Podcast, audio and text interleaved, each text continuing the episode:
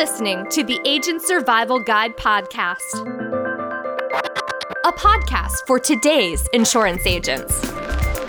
Informing, educating, empowering, improving the way you do business in an industry that's anything but static. In today's episode, Hosting a Medicare sales event is a great way to grow your business and get to know people in the community.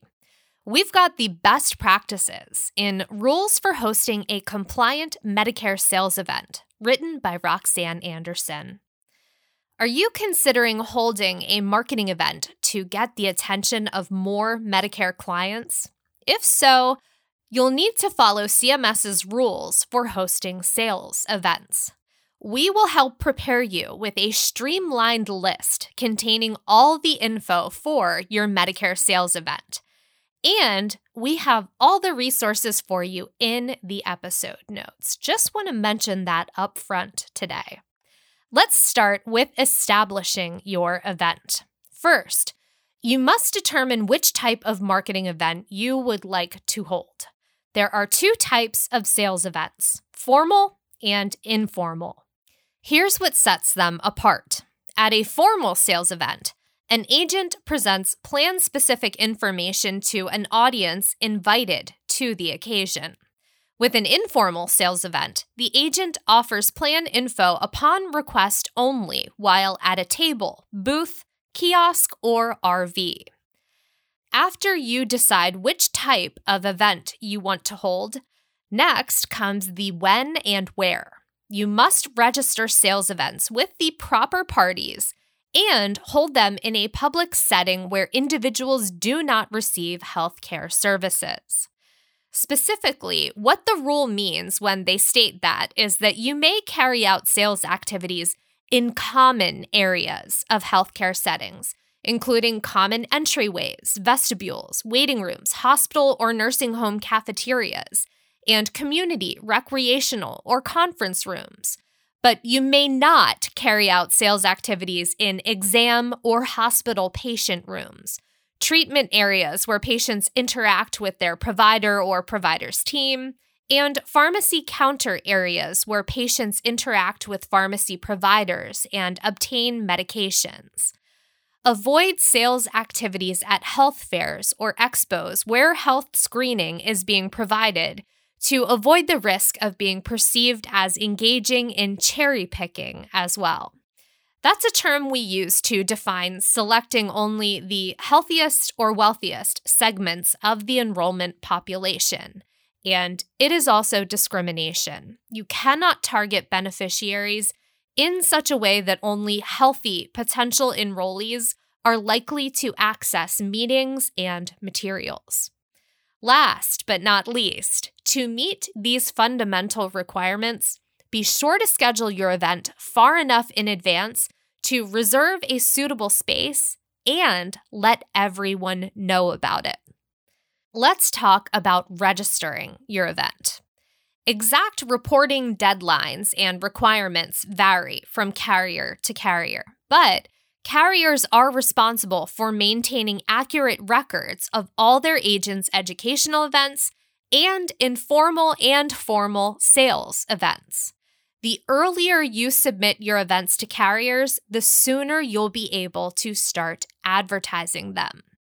Getting to know all your carriers' reporting requirements is important. The required lead time for reporting your event varies from carrier to carrier. So register your event as soon as possible. Not registering an event in time with one of the carriers will force you to reschedule it. And furthermore, if you fail to register an event with a carrier, you could lose out on sales commission and have your contract revoked. To learn carriers' reporting requirements, start by looking in your online agent portal for guidance. Reporting often involves submitting an event information form to a sales manager or representative through email or using an online reporting tool. When in doubt, call the carrier's agent support number for help. You can find support numbers and agent portal links all in one place on the Ritter Docs site, and we will have that link for you in the notes. Something else to note any event not advertised as quote unquote educational can be viewed as a marketing event and should be registered as such. That brings us to the fun part marketing. How do you market a Medicare sales event? While just putting out a flyer with your sales seminar or workshops information on it may seem like the way to go, with Medicare sales events, that is not the case. You must adhere to certain regulations for marketing your sales event. When creating ads or invites, you cannot require potential attendees to provide contact information to RSVP for the event. While you may plan to educate attendees on Medicare programs during your presentation, you cannot say your sales event is quote unquote educational because educational events fall under a different definition and a different set of requirements. We just did a whole episode on educational events, and you'll find the link to that episode in the notes. For a sales event, you should disclose the products you plan on reviewing in your marketing. Additionally, you must include the following disclaimer on all advertisements and invitations for your event. Quote, for accommodation of persons with special needs at sales meetings, call and then insert your phone number and the TTY number. End quote. If your event involves marketing Medicare Advantage or Part D, then you must also include the following third party marketing organization or TPMO disclaimer on any printed materials distributed before or during the event. Quote, we do not offer every plan available in your area. Any information we provide is limited to those plans we do offer in your area. Please contact Medicare.gov or 1 800 Medicare to get information on all of your options. End quote. You can promote your gathering online via direct mailers and flyers or through other forms of media.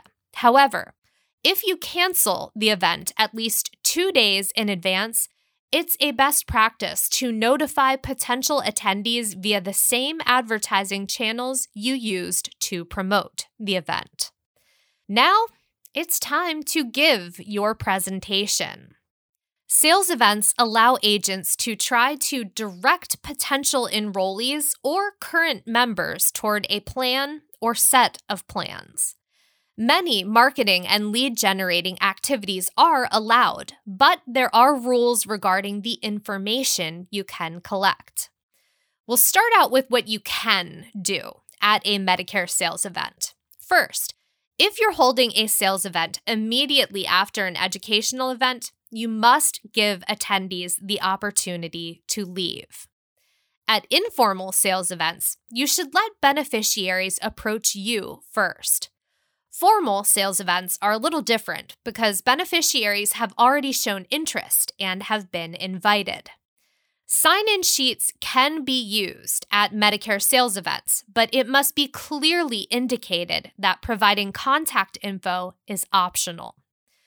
Before you start the presentation, name all products and plan types you will cover.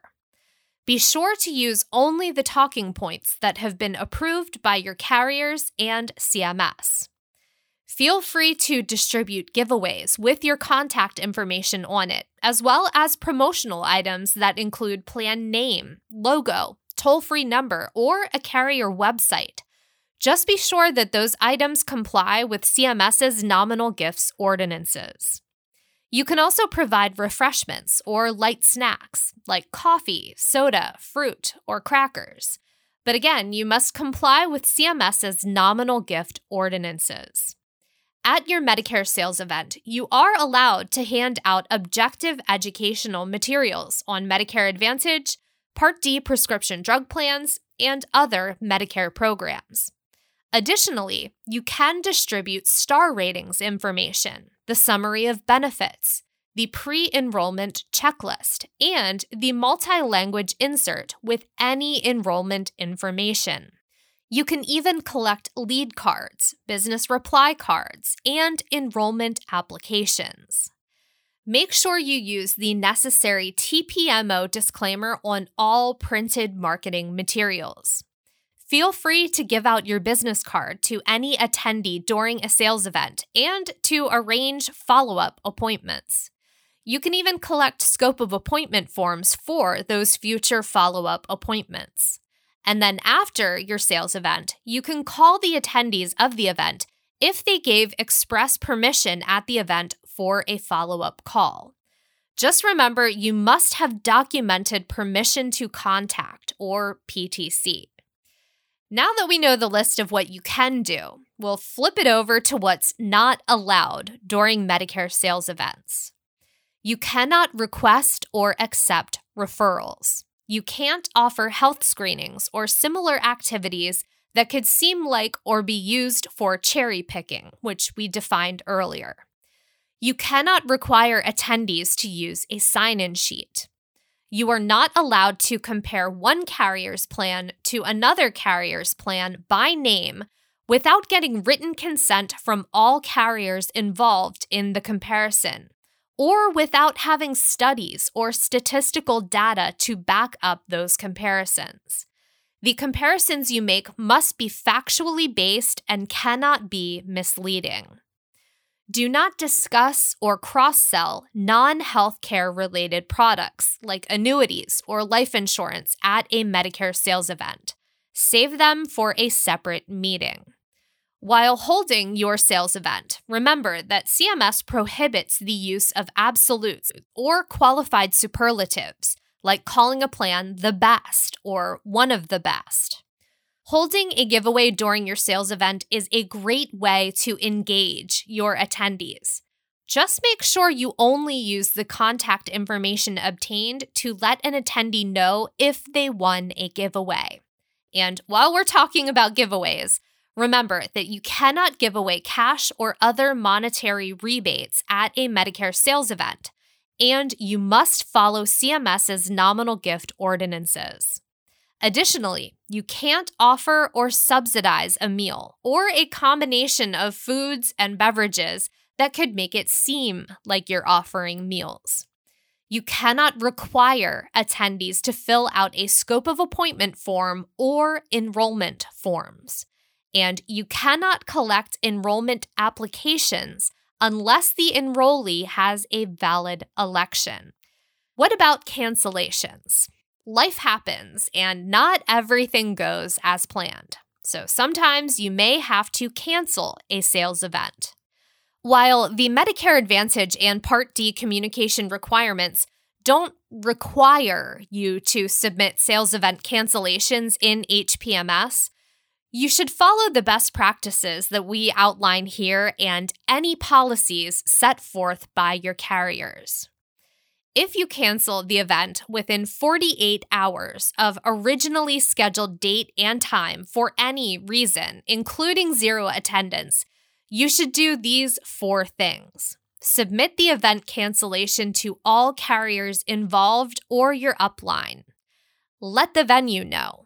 Be present or have a plan representative present on site at the original start time to let potential attendees know about the cancellation and provide them with plan information, unless the cancellation is due to inclement weather. And then remain or have the plan representative remain on site at least 15 minutes after the original start time. If you cancel the event at least 48 hours in advance of its originally scheduled date and time, you still need to submit the event cancellation to all carriers involved or your upline and let the venue know. And then tell potential attendees about the canceled event the same way you let them know about it in the first place. And if you cannot do so, you must provide proof substantiating that to all carriers involved. Last but not least, the importance of staying compliant. Remember all those reasons we covered in the previous episode on why it's important to stay compliant when holding a Medicare educational event? They fit for Medicare sales events as well. Don't forget, during your event, you may unknowingly speak with a secret shopper. By treating all attendees with respect and following the rules, you can ensure a secret shopper will only have good things to report. Conducting a compliant Medicare sales event might seem intimidating. However, you shouldn't let that stop you from adding them to your list of strategies to grow your insurance business. Remember, we are always here to help with any questions, so you have nothing to fear. Thank you so much for listening. Remember, all the resources we mentioned today are located in the episode notes. Happy selling! We will see you next episode.